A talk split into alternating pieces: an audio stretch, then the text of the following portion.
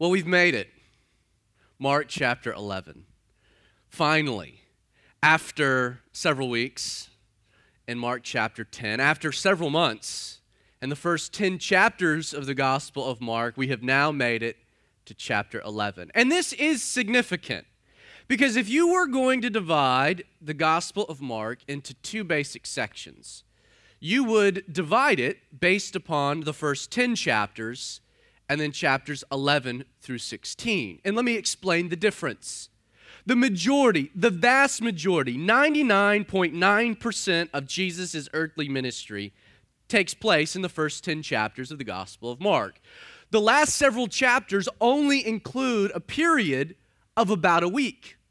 The vast majority in the first half, a very small portion in the latter half. If you were to divide the Gospel of Mark into two sections, you would title the first section, Mark chapter 1 through 10, with the title Jesus the Servant. And note that Mark is presenting Jesus as the ultimate servant, the servant and his service, because we examine Jesus' earthly ministry. Beginning there at the Jordan River, spending the majority of the time focusing on the region there in Galilee, going out into areas known uh, predominantly for their Gentile populations, there in Tyre and Sidon, spending time up in Caesarea Philippi.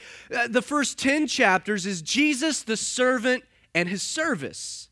But we begin now looking at Jesus the servant, but instead of his service, we're now going to begin to see him as his sacrifice. This final week of Jesus' life begins with chapter 11. Join me with verse 1.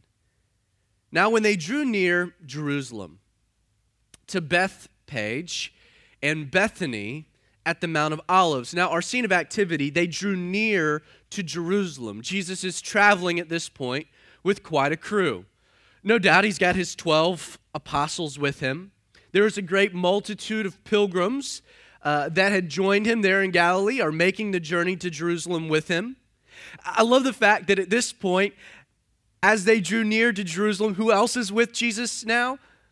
A man known as blind Bartimaeus, formerly known as blind Bartimaeus, presently known as simply Bartimaeus, because Jesus in Jericho has healed him of his blindness. Jesus had told him he could go his way, but he said, No, I'm going to follow you. And he's with Jesus as they drew near. Jesus is finally reaching his destination. We've mentioned this on numerous occasions, but several weeks ago, Jesus started a direct and deliberate journey to Jerusalem, and he's finally arriving. And we're told that he passes through Bethphage and Bethany, arriving at the Mount of Olives. Now, if you're traveling east to west, you're beginning there at the Dead Sea, where the Jordan River enters the Dead Sea. You're working your way, the 20 mile trek through the Judean wilderness. You're getting to Jericho. From Jericho, you're progressing towards Jerusalem. The two mile marker will be a suburb known as Bethany. And the word Bethany just means house of dates because it was known for this particular fruit. If you progressing out of Bethany on your way, still traveling to Jerusalem, the one mile marker would be this town, this suburb known as Bethphage literally, house of figs. It was known for its fig trees. Both of the two cities are on the eastern slope of what we know as the Mount of Olives. And speaking of the Mount of Olives, the title fits the description because it was known for its lush olive groves. Not only that, but a big garden at the base of the Mount of Olives was known as Gethsemane, or the, uh, the, uh, the Garden of the Olive Press. It was known for its olives. The Mount of Olives, the western slope, is only about a quarter mile from Jerusalem. Matter of fact, if you were to Google images of Jerusalem, or Temple Mount, or Dome of the Rock, you're going to get this panoramic view of Jerusalem. It's the most common traditional uh, vantage point that you would get of Jerusalem, and that picture is taken from the Mount of Olives. So that gets you a vantage point. Jesus is traveling out of Jericho, Bethany, Bethphage. He's now at the Mount of Olives. The only thing separating the Mount of Olives from Jerusalem, which was situated on Mount Moriah was a valley known as the Kidron Valley. And Jesus has arrived to Jerusalem to celebrate what was known as the Feast of Passover. There were three Jewish feasts that were known as pilgrimage feasts. These were feasts that people would typically mark on their calendars to make a pilgrimage to Jerusalem. Passover, Pentecost, which would come 50 days later, and then the Feast of Tabernacles were the three pilgrimage feasts. Passover, for the student of Scripture, was the celebration of the Jews, uh, marking, signifying God's deliverance of the people out of Egypt. This feast is two, 3,000 years old at this point marking this incredible deliverance of God, of the Jewish people, from the hand, uh, via the hands of Moses, from the hands of Pharaoh, out from their bondage and their captivity. Moses, let my people go. Ten plagues come into the land because of uh, Pharaoh's stubbornness. The result, the final plague, was the angel of death. And Moses told the Hebrew people that if they were to kill a lamb and mark the doorposts with the blood of the lamb, that the angel of death would pass over that particular house, sparing the firstborn son. But any house that didn't have the blood, the covering, well, the firstborn would die. The angel of death would pass over those marked by the blood of the lamb, but would take the firstborn of those who hadn't. And this particular tragedy that rocked Egypt was enough to break the will of Pharaoh. And he sends the people out. And this festival, this feast, the feast of Passover, is what Jesus is arriving to Jerusalem to celebrate. Now, you should note that Passover won't officially begin until Thursday at 6 p.m. Now, the way that the Jews work their calendar, the way that they mark the beginning and the end of a day is different than the way that we do. The Jews viewed, according to Genesis chapter 1, evening and morning as the first day. And so the day began uh, at 6 p.m. and then it would conclude at 6 p.m. And so the first part of the day was in the dark, nighttime, and then it was followed by daytime. And so Passover would officially begin 6 p.m. Thursday evening but you should note that the entirety of the feast kind of took place over a period of seven days. Jesus is arriving here in Jerusalem the Sunday before Passover. Now, you should note that this is the first time that Mark records Jesus visiting Jerusalem. But this is not the first time that Jesus has visited Jerusalem.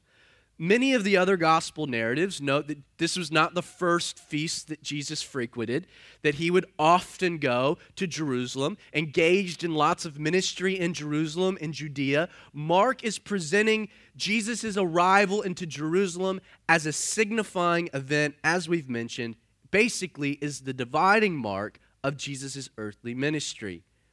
Speaking of his earthly ministry, Jesus' arrival here in Jerusalem will officially mark the final week of his earthly ministry. The next seven days, this next week, is known as Jesus' week of passion. And it marks significant, it's significant, it marks this week is the most significant seven days in the history of planet Earth. I would challenge you to find one other week in the history of the planet that has yielded a bigger effect on the trajectory of humanity. Whether you're a Christian, an atheist, an agnostic, or even a Buddhist, regardless of your religious persuasion, without a doubt, this week, the events that occur in Jerusalem during this seven day period change humanity forever As a matter of fact, we have lots of holidays that surround themselves based upon some of the events of this week, from Palm Sunday, this particular day, to Great Thursday, to Good Friday, ultimately Resurrection Day, the following Sunday, also known as Easter. And to understand what's about to happen, you should understand the atmosphere. Let me paint for you a picture of what's happening, the general atmosphere, the feeling of Jerusalem as Jesus sets his sights as he makes his way to the city. First, Jerusalem is packed. The normal population of Jerusalem would have typically hovered about half a million people, 500,000. However, during Passover, Josephus tells us, a first century Jewish historian, that the population would swell three times the normal size. Two to three million people pack into Jerusalem and the surrounding suburbs. This is a very small area with now a very dense population. It reminds me of a town called Hemet in California. I went to Bible college in Southern California, and Hemet was this little podunk off the beaten path out in the desert community, about 20, 30 miles away from where I was living. And the interesting thing about Hemet is that for the majority of the time, the population of Hemet was somewhere around 25,000. And yet, when the rain and the weather of the north, Oregon, Northern California, Washington, started to turn, the population of Hemet would swell from about 25,000 to about 350,000 as all of the old people in the north packed up into their RVs and made their way down to the dry climate and lots and lots of golf courses. Hemet was known for its golf courses. I only really know this because my grandparents would always visit me during my time in Bible college by spending three months 20 miles away in the town of Hemet. The place is packed, the population has swelled, people are on top of other people. Crowd control is at a max. The fire marshals are freaking out. But in addition to Jerusalem being packed, you should note that it's live. I mean, it's hopping. I mean, Jerusalem during Passover, the only real good comparison I can give you is kind of think of it like Jew Mardi Gras. I mean, really, that's what's happening here. It's like a whole bunch of Jewish people are making their way packed into a tight, condensed area, and they're singing and they're dancing. The mood is joyous, it's festive, it's celebratory, they're religious, they're patriotic. Pilgrims from all over the empire have traveled to Jerusalem for this festival from all over the empire from Rome to the far reaches in Spain to northern Africa, they have made their way for Passover. And as they're making their way, they're singing, they're dancing. Matter of fact, Scripture gives us two different sets of songs, psalms, that they would be singing as they make their way during these pilgrimage festivals. You had first the Hallel Psalms, Psalm 113 through 118 a little reading this week. This is what Jesus, the disciples, blind Bartimaeus, the pilgrims, this is what they're singing as they're coming out of Jericho through Bethany and Bethphage, as they get to the Mount of Olives. These are the songs. They're singing the songs of the ascent. Psalms 120 through 134. It is live. It's patriotic. It's hopping. But also, it's anxious. Jerusalem is on pins and needles. Because of the increased population and the patriotic nature of the gathering. I mean, don't forget the context of Passover. This is when God, they're celebrating an event when God supernaturally led the Hebrew people out of captivity and bondage by destroying the enemy, right? And where are the people right now? Under Roman occupation, control, and persecution.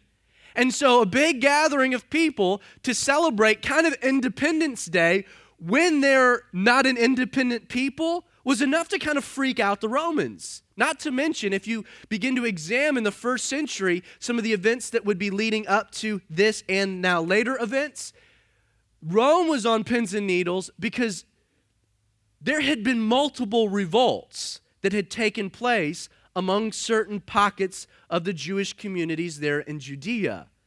Josephus tells us that the increased presence of the Roman guard would have been 10 times the norm during Passover than any other time. And to make matters worse, the mob, the multitude, this two to three million people, they are filled with a suspenseful anticipation of the arrival of a man known as Jesus of Nazareth. A man that the rumor mill had been churning, that he could very well be the Messiah, that he was on the way to Jerusalem, that this could be the moment that he leads a revolution. People are traveling with weapons in arms. There's this anticipation that something's going to happen, something's going down. Well, we're told that Jesus, the atmosphere established, he sends two of his disciples up ahead. He tells them, Go into the village opposite you.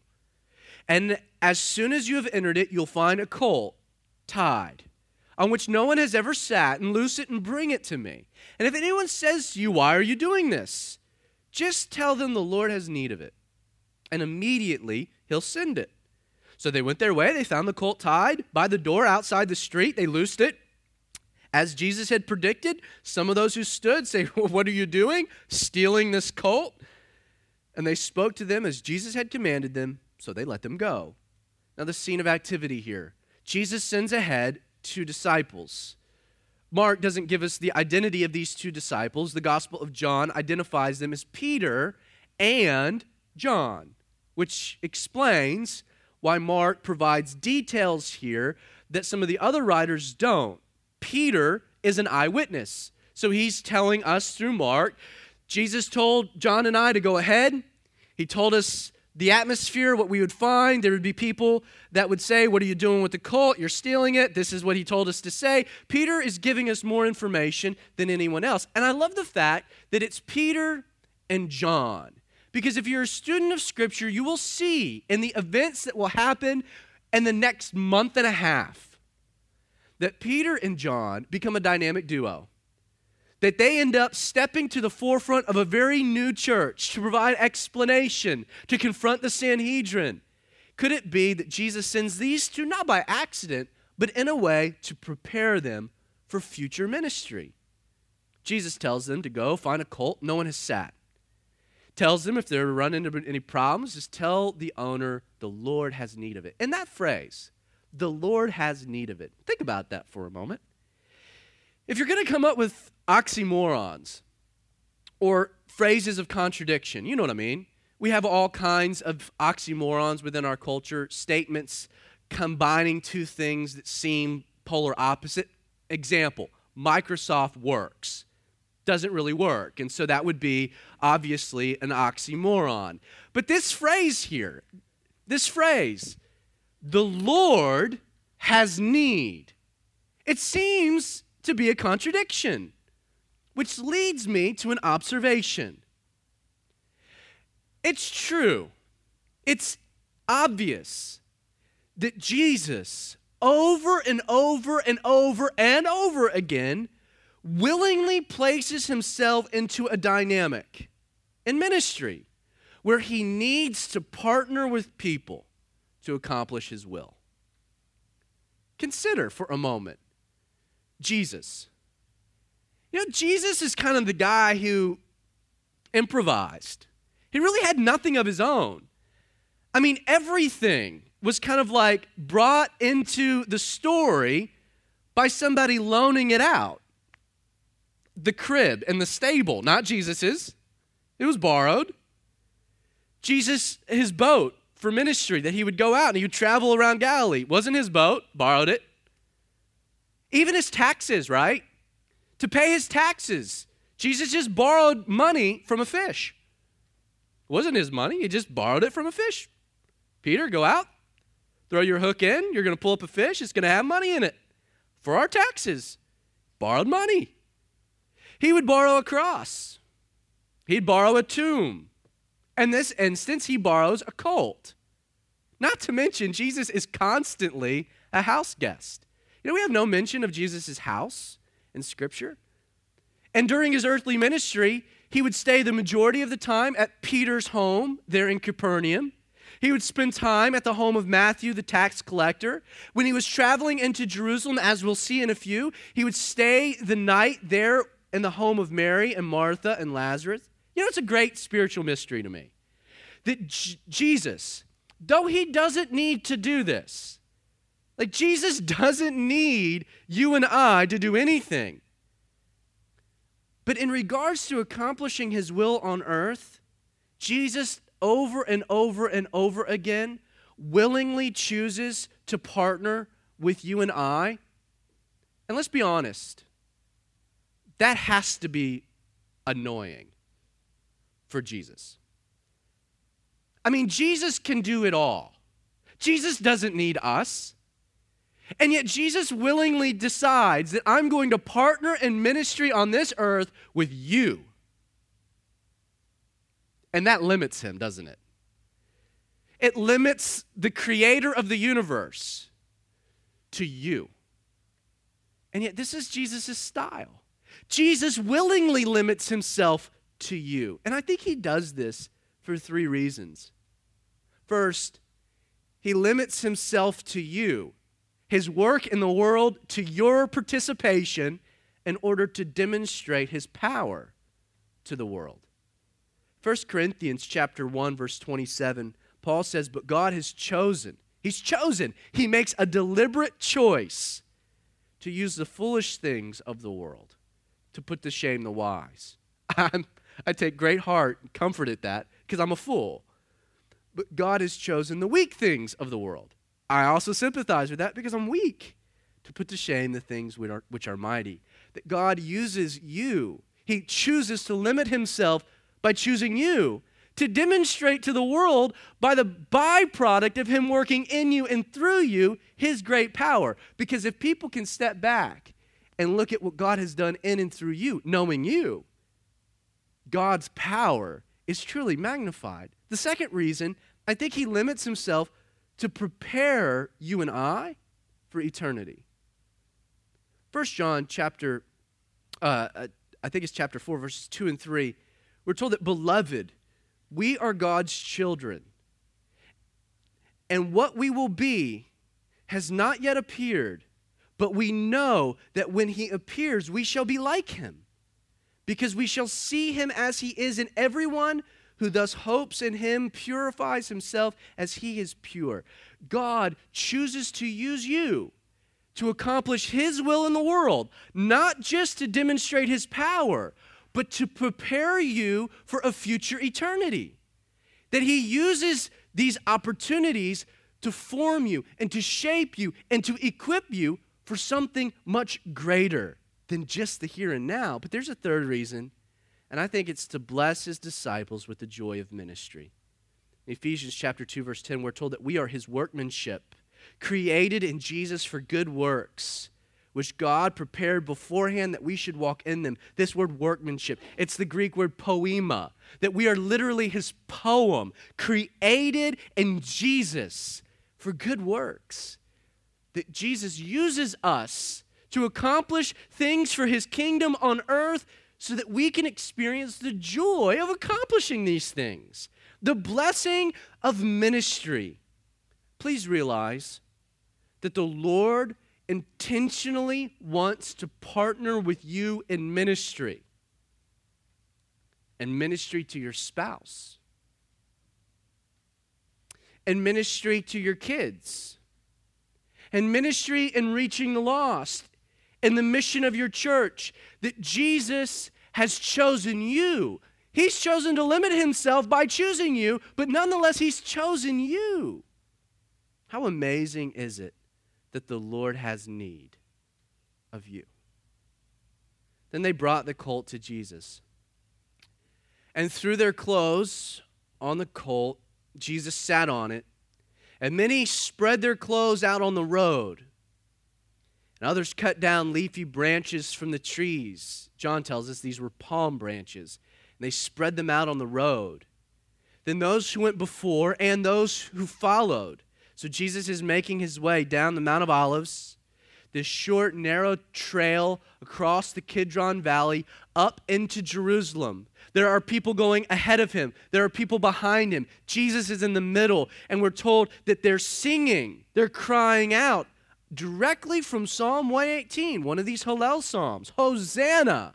Blessed is he who comes in the name of the Lord. Blessed is the kingdom of our father David that comes in the name of the Lord. Hosanna in the highest. And this is not one declaration. They are singing this in song over and over, and they're waving these branches and they're laying them in front of Jesus. This is quite a scene. I want to make two observational questions. I want to pose two questions that we should consider to unpack the significance of what's happening here. First, as I read through this, in context to the rest of the Gospel of Mark, why did Jesus desire to enter Jerusalem in such a specific and particular way? And secondly, why the dramatic shift in the way that Jesus addressed kind of his public perception or how he presented himself in a public way. You know, time and time again, if you've been with us, you've observed this that Jesus has actively, deliberately, and repeatedly discouraged any kind of public praise or adulation. As a matter of fact, he has radically opposed any kind of attention or praise. But in this instance, something has radically changed. I mean, what is happening here, Jesus' triumphal entry into Jerusalem, it stands in a stark contrast to the entirety of Jesus' earthly ministry, his public relations up to this point. There were other times when Jesus healed uh, the, the, the, lame man, when Jesus healed uh, the, the leprous man, that people were crying, and Jesus said, Don't tell anyone, keep it on the down low. When Jesus fed the multitude, the 5,000, we're told that they're wanting to immediately at that point hail him as king, and he forcibly causes the disciples to get back in the boat to go to the other side. Why this change in Jesus's, well, the way he handles himself in his public ministry. What changes at this point in ministry to cause such a shift? I think there are two reasons. Two reasons why we see a change in the way that Jesus handled his public ministry, why he enters Jerusalem this way at this time. First, And the triumphal entry, it was time. The timing was right for Jesus to officially present himself to Israel as the Messiah. Now, this is not something that Jesus has denied about himself. On numerous occasions leading up to this juncture, Jesus has affirmed his identity. He's been teaching the people the keys of the kingdom. The people are recognizing him as the Messiah. Jesus has not shied away from the rumors circulating that he's the Messiah, but he chooses at this point to publicly embrace the identity as he's traveling from the Mount of Olives down the Kidron into Jerusalem. The people are declaring Jesus as their coming king. They're declaring that he's the Messiah. And don't think that Jesus entering Jerusalem on a colt, on a donkey, is an accident or was without significance. According to Zechariah chapter 9, verse 9, there was a prophecy that the Messiah, when presenting himself to, to, to, Israel, when presenting himself to Jerusalem, would enter Jerusalem riding on a donkey. And we're told that they cried out, Hosanna. The word Hosanna literally means save now. And how true that declaration really was in light of what Jesus had come to accomplish, but ironically, they really didn't know what they were crying out. In the people's mind, they were looking for the Messiah. They were looking for Jesus to come into Jerusalem. They're crying out, Hosanna, save now. Why? Because they're looking to Jesus to save Israel, to liberate Israel from the Roman occupation, their present situation, versus what Jesus had really come to accomplish, which was the liberation of people from the bonds of sin. Hosanna, save now. It was accurate. They just were a little off in their understanding. The disciples even don't get it. In the Gospel of John, John gives us a detail here about this. He, he tells his, his audience that at this point, even as they're entering Jerusalem, even as people are crying out, that they had no idea what was really happening. They thought they did, but they didn't know until after the resurrection. As they're contemplating and looking back on these events, that it's like, oh my goodness, what happened that day, what we were crying out. We didn't know the significance of it until this moment after the resurrection. Now, we, we don't often do this as we're traveling through the Gospel of Mark. One of our ground rules initially, if you can remember all the way back to when we started, was that we're studying the Gospel of Mark. We're not doing an in depth study of necessarily the life of Jesus. We're not even doing a harmony of the gospel study. And so, very rarely do we ever reference back to other accounts of the story with one caveat. If it's important, let's just say crucial to our understanding of what's actually happening, then we should. So, I'm going to invite you to turn for a moment to Luke chapter 19. If you're using the app this morning, it's already listed there for you so you don't have to turn. Luke 19, verses 41 through 44.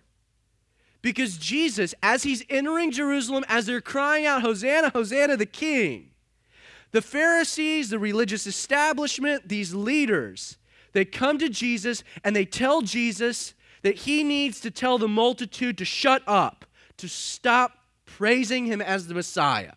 Interesting that, that they didn't have the authority to tell the people to shut up, but they come to Jesus because Jesus would have had the authority. But Jesus he utters an interesting response. He answered and said to them, He says, I tell you that if these, speaking of the multitude, this crowd, if they should keep silent, the stones, and if you've ever been to Jerusalem, if you've ever been to Israel, there are lots of rocks. The stones would immediately cry out. The, the rocks would begin to sing. The same thing that the people were uttering and as he drew near, he saw the city, and we're told that he wept over it. Now, now, we don't get that often in our presentation of the triumphal entry, do we? All the little cartoons that we give of the triumphal entry have like a Fabio Jesus, white Jesus on the donkey with hair flowing in the wind and the palm branches, and he's got this smile on his face. Note, Jesus is weeping as he's making his way into the city. And he says, if you had known, even you, especially in your day, and that's emphatic, your day, significant, the things that make for your peace, but now they are hidden in your eyes. For days will come upon you when your enemies will build an embankment around you, surround you, and close you in on every side, and they will level you and your children within you to the ground. And they will not leave one stone upon another. Because, and why would this happen? You did not know time of your visitation. Now, Jesus says two important things to the religious leaders here. He's saying, I can't tell the people to stop crying out because the stones would. But you should be crying out. You should know what's happening right now at this moment as I'm making my way into the city. You should know, you religious leaders, you should be aware what's occurring. But, secondly, since you don't, or are oblivious to it, or are in abject denial, there will be tragic consequences. It's a heavy, heavy statement. Now, why would Jesus say this in a moment that was supposed to be, well, triumphal? You need to place the entire scene in context. Jesus is entering Jerusalem. It takes on a whole new level of significance when you place it, well, in context to something that occurred about four or five hundred years earlier, a prophecy that had been given to Daniel. Now, I invite you once again We don't do this often, but I think it's important for you to see this as we read it in order for you to understand what's happening. Please turn to Daniel chapter 9, because we're going to read just a few verses. Daniel chapter 9, verses 24 through 26. And as you're turning there, and trust me, you're going to want to read this as we dissect it so that you don't kind of get confused with some of the language. But as you're turning, let me give you some context. Daniel is in Babylon, in exile. Babylon has sacked Jerusalem. People have been taken into exile, been scattered across the Babylonian Empire. And Daniel is really worried. Daniel's a godly man, a holy man, a righteous man, but he's really concerned because here he is in Babylon, a thousand miles away from Jerusalem, and his ultimate concern is that God was done with Israel. That a series of poor decisions and obvious rebellion of the people had led them into a dynamic that God was done with them.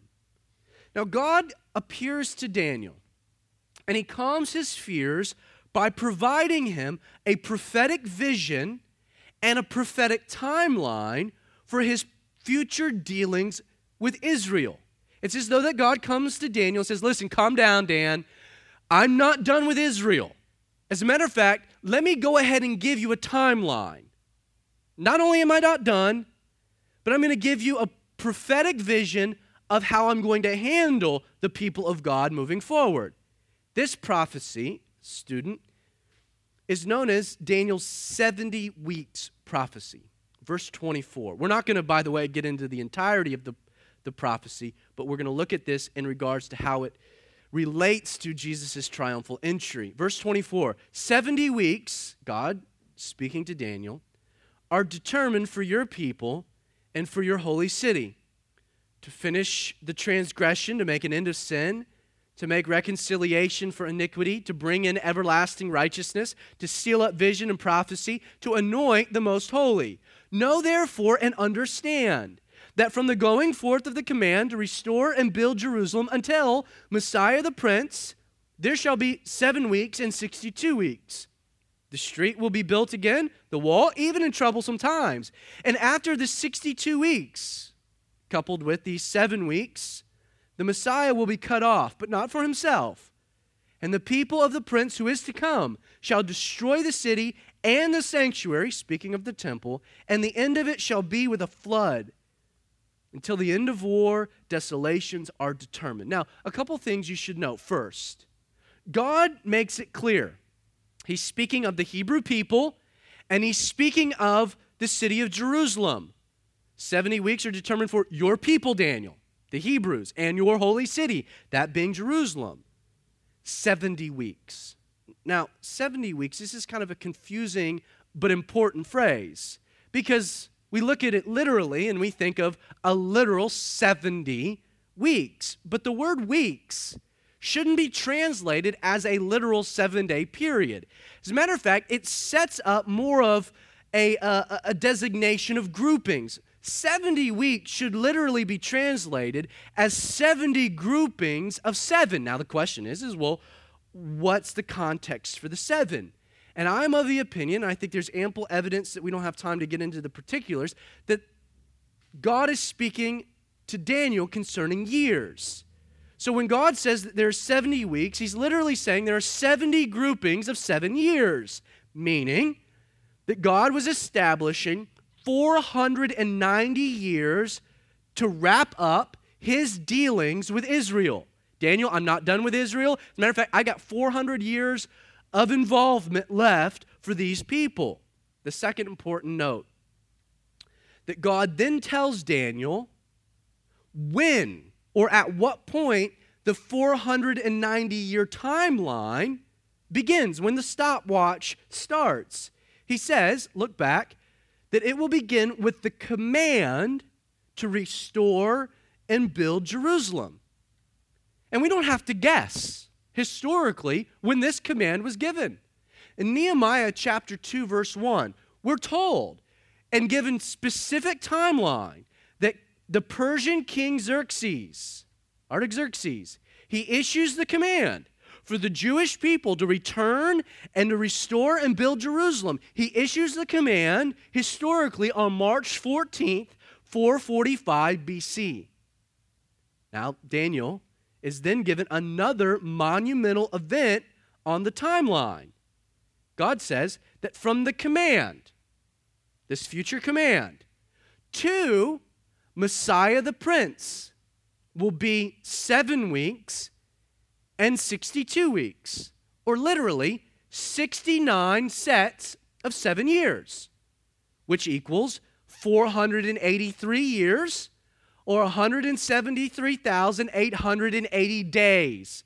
That's important because you've got to use the Babylonian calendar, which doesn't use a 365 day, but a 360 day year. 173,880 days from the command to restore and build Jerusalem until what event happens? The presentation to the people of whom? Messiah the Prince. It's interesting that if you extrapolate out from March 14th, 445 BC, 173,880 days, this places you on the date April 6, 32 AD, the date that most biblical historians mark Jesus' triumphal entry into Jerusalem, presenting himself as whom? The Messiah. Why would Jesus not have wanted this public presentation of himself until this moment? Because it was this moment that he was supposed to, that God had willed it for it to be so, that Jesus presents himself as the people, that this was your day. No, back in Luke, that Jesus says this to the people. This was your day. And if the people weren't crying out to give testimony that this was the day, a supernatural event would occur. That the rocks would begin to sing out because you can't stop what's about to happen on this day. Jesus rebukes the religious leaders. Why?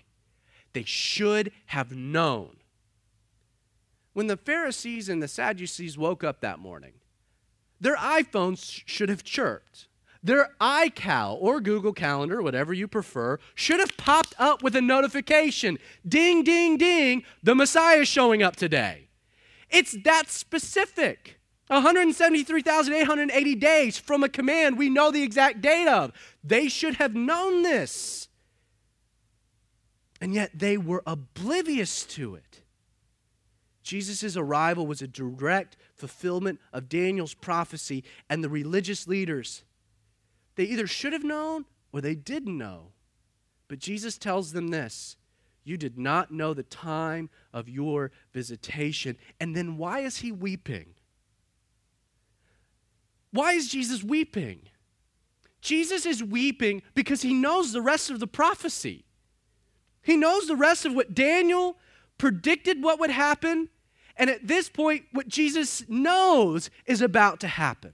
According to Daniel, we're told that what happens after Messiah the Prince is presented, we're told that the Messiah shall be cut off. And what happens? And the people of the prince, good evidence to state that this is the Romans, who is to come, shall destroy the city and the sanctuary, and the end of it shall be like a flood till the end of the war of desolations are determined. Jesus goes even so far as to say, they won't even leave one stone left upon itself. The destruction will be that complete. Now, the fulfillment of this took place in two phases. Later this week, Jesus, the Messiah, will be cut off, he will be crucified. But then, in 70 AD, because they didn't know the time of their visitation and because they rejected Jesus, destruction came. Titus Vespasian would sack Jerusalem. And by accident, the temple would be set ablaze. And because of all the gold that was on the temple, and it was quite a sight, the gold melted and began to seep down into the the cracks and the crevices of the stones of the temple. And according to Josephus, to extract the gold, the very valuable gold, they literally did not leave one stone left upon itself. They dismantled everything in order to get the gold out, fulfilling Jesus' prophecy, also fulfilling Daniel's. So, Jesus, why the change and approach? Why the shift in what's occurring? Why would Jesus, with his entire earthly ministry, kind of reject praise and push off public, you know, uh, uh, adulation, and then at this moment accept it, embrace it? As a matter of fact, you could even say orchestrated it. Why? Because he's officially presenting himself as their king, even knowing that they would reject him and that there would be judgment to follow. But there is another reason why I think Jesus presents himself in this way. And that is the fact that Jesus was presenting himself as the ultimate Passover sacrifice. It's not an accident that Jesus chose this day, that this day was the day, because Sunday was significant. It was on Sunday and the seven day celebration of the Passover that the sacrifice, the sacrifices, the sacrificial lamb would be presented to the priests for inspection. It would be presented. And it would either be accepted or rejected, but the lambs were presented for sacrifice. And then the rest of the week, they would be inspected, they would be examined in order to ensure spotlessness. We'll see that this takes place with Jesus as well over the next several days. So, why would Jesus present himself in this way? He's presenting himself as the Passover lamb, the ultimate Passover sacrifice the blood on the doorposts, the blood that would be shed so that death would pass over. You know, it's interesting to note that though Jesus would be rejected by the people as their Messiah, Jesus, he would be accepted by God as the perfect Passover sacrifice to take away the sins of the world. Back to the scene we're told. And Jesus went into Jerusalem and into the temple. And we're told that he looked around at all things, but the hour was late, so he goes out to Bethany with the twelve. This kingly procession, it concludes its journey to the temple. Jesus goes in, he evaluates the comings and goings before returning back to Mary and Martha's house in Bethany, the two mile journey back to the burbs. We're told in other gospel accounts that when Jesus he goes into the temple, he looks around as Mark tells us that it seems that Jesus is enraged by what he's seeing to the point that the other gospel accounts seem to kind of indicate that Jesus immediately goes on a rampage, overturning the money changers and driving out these people that would make his house a den of thieves. Mark establishes a bit more of a timeline that the other gospel writers don't provide for us. Jesus does enter the temple. He does evaluate what's happening. I'm convinced he's also enraged at this point as to what he's seeing. But because the hour was late, he goes back to Bethany and he cools off. He thinks things through before returning on Monday to kick butt. Now, I love this because there's an observation, a small detail we should take heart. Jesus is aroused to anger, a righteous anger, a holy anger. He sees something happening that irks him, that he, that, that he wants to immediately react to. But what does he do? He, he decides that instead of reacting to what he's seeing, he instead wants to act upon what he's seeing. And the best way to do that is to often give yourself some time to cool off. Know, it's good advice, really. Sometimes we see something that really upsets us, that really irritates us. You know, I found that when I immediately react to that, it never works out right. And not only that, my perspective never comes across appropriately. But if I see something and I'm angered by it, I'm upset by it, it's righteous and it's justified, and I take it the night I don't shoot off the email. I don't blast the person on Twitter. I uh, avoid the Facebook confrontation. And I just chill out and kick back and relax and allow my emotions to subside and to be able to think with a little more clarity. I might still go the next day and start kicking things over, but at least I'm doing it knowing that I'm making the right decision and I'm approaching it with the right perspective. Before you spout off, take Jesus' approach. Take time and think it through. Now, in conclusion, you have to ask or consider, at least I do. Okay, so Daniel issues this prophecy, which pinpoints the day, this incredible day. And the people, they know Daniel, they know the prophecy. This is an incredible scene. It's an awesome scene. It's a holy scene. It's a significant scene. How in the world do all of these people miss it? Everyone present that day but Jesus missed it. First, the people. I think the people missed out. They missed what was happening because of selfish motivations. You know, they saw Jesus for who they wanted Jesus to be, not for who Jesus really was. And that's a mistake. You know, it is a mistake when we see Jesus and we put Jesus into a box of our own making, where we come to Jesus wanting Jesus to do what we want him to do as opposed to coming to Jesus, dying to self, surrendering our will, and saying, I'm not putting you into a box. I want you to do what you want to do in my life, not just what I think I want you to do in my life. The people wanted Jesus to be the Messiah, to lead a revolution against the Romans, when Jesus was coming to do something, by the way, much more glorious and relevant. But they missed it. They missed what Jesus could do for them because they didn't allow Jesus to be Jesus. They were selfishly motivated. They came looking at Jesus for what they could get, not coming to Jesus for what he could do.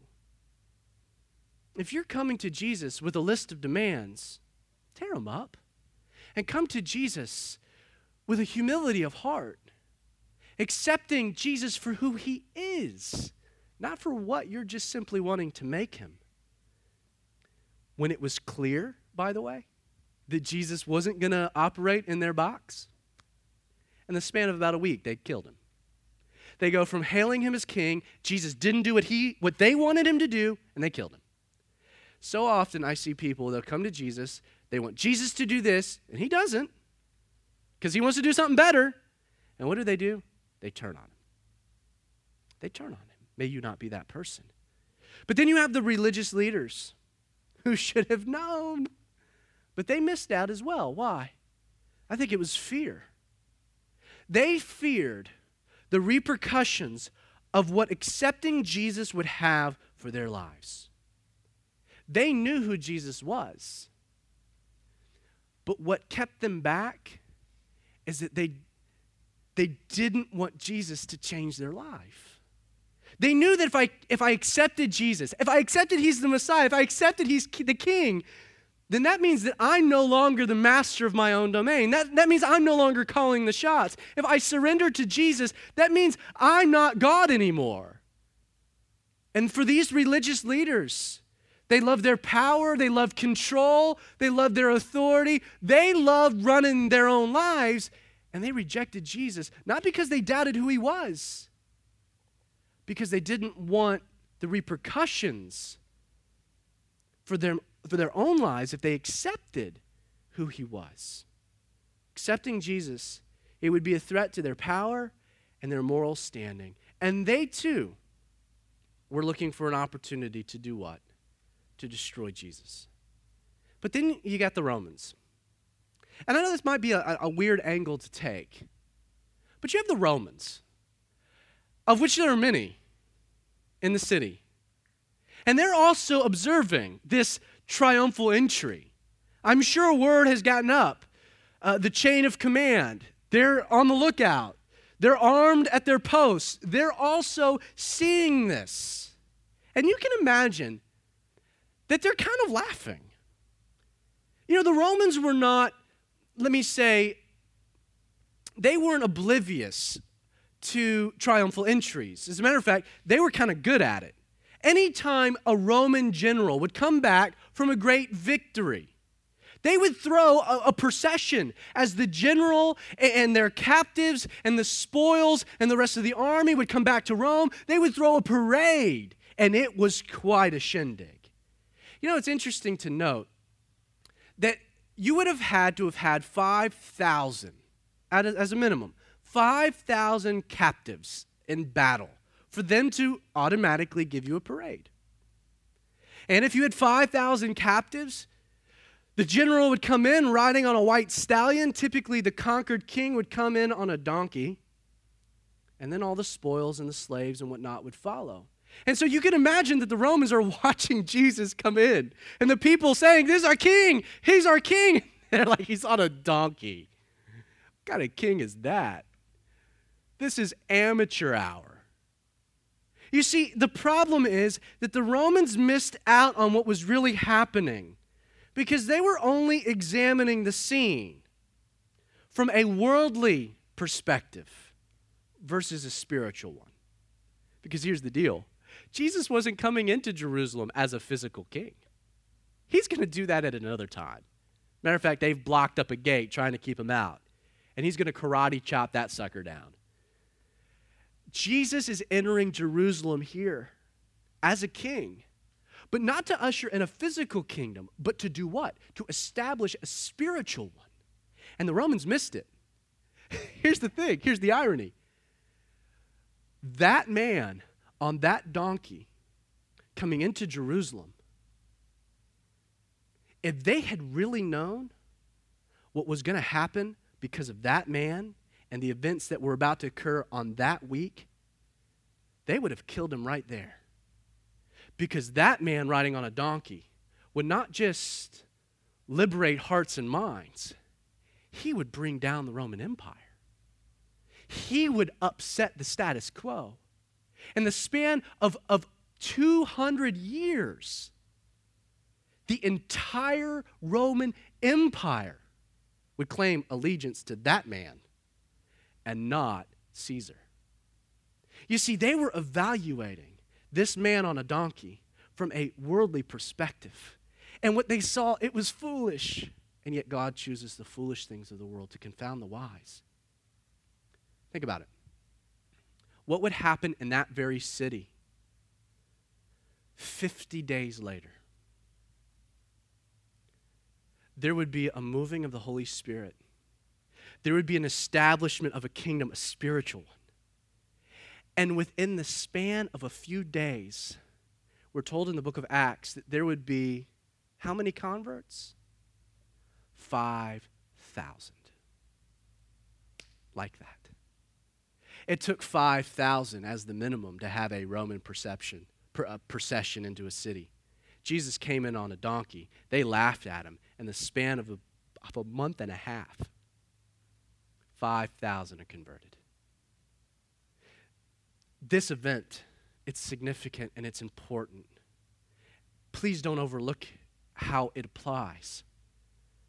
There are people who miss out on who Jesus is because of selfish motivation, and there are people who miss out because of fear of their life being changed. But there are people who miss out because they're only evaluating things from a temporary, worldly perspective. And this morning, I invite you to come to Jesus for who he is, not fearing what you're going to lose, but the life he's going to provide. And look at this beyond simply the temporary, but look at a bigger scene of what's occurring. See Jesus as the King of Kings, establishing a real kingdom in your heart. The triumphal entry. For the onlooker, might not have been very triumphal in the moment, but it would be.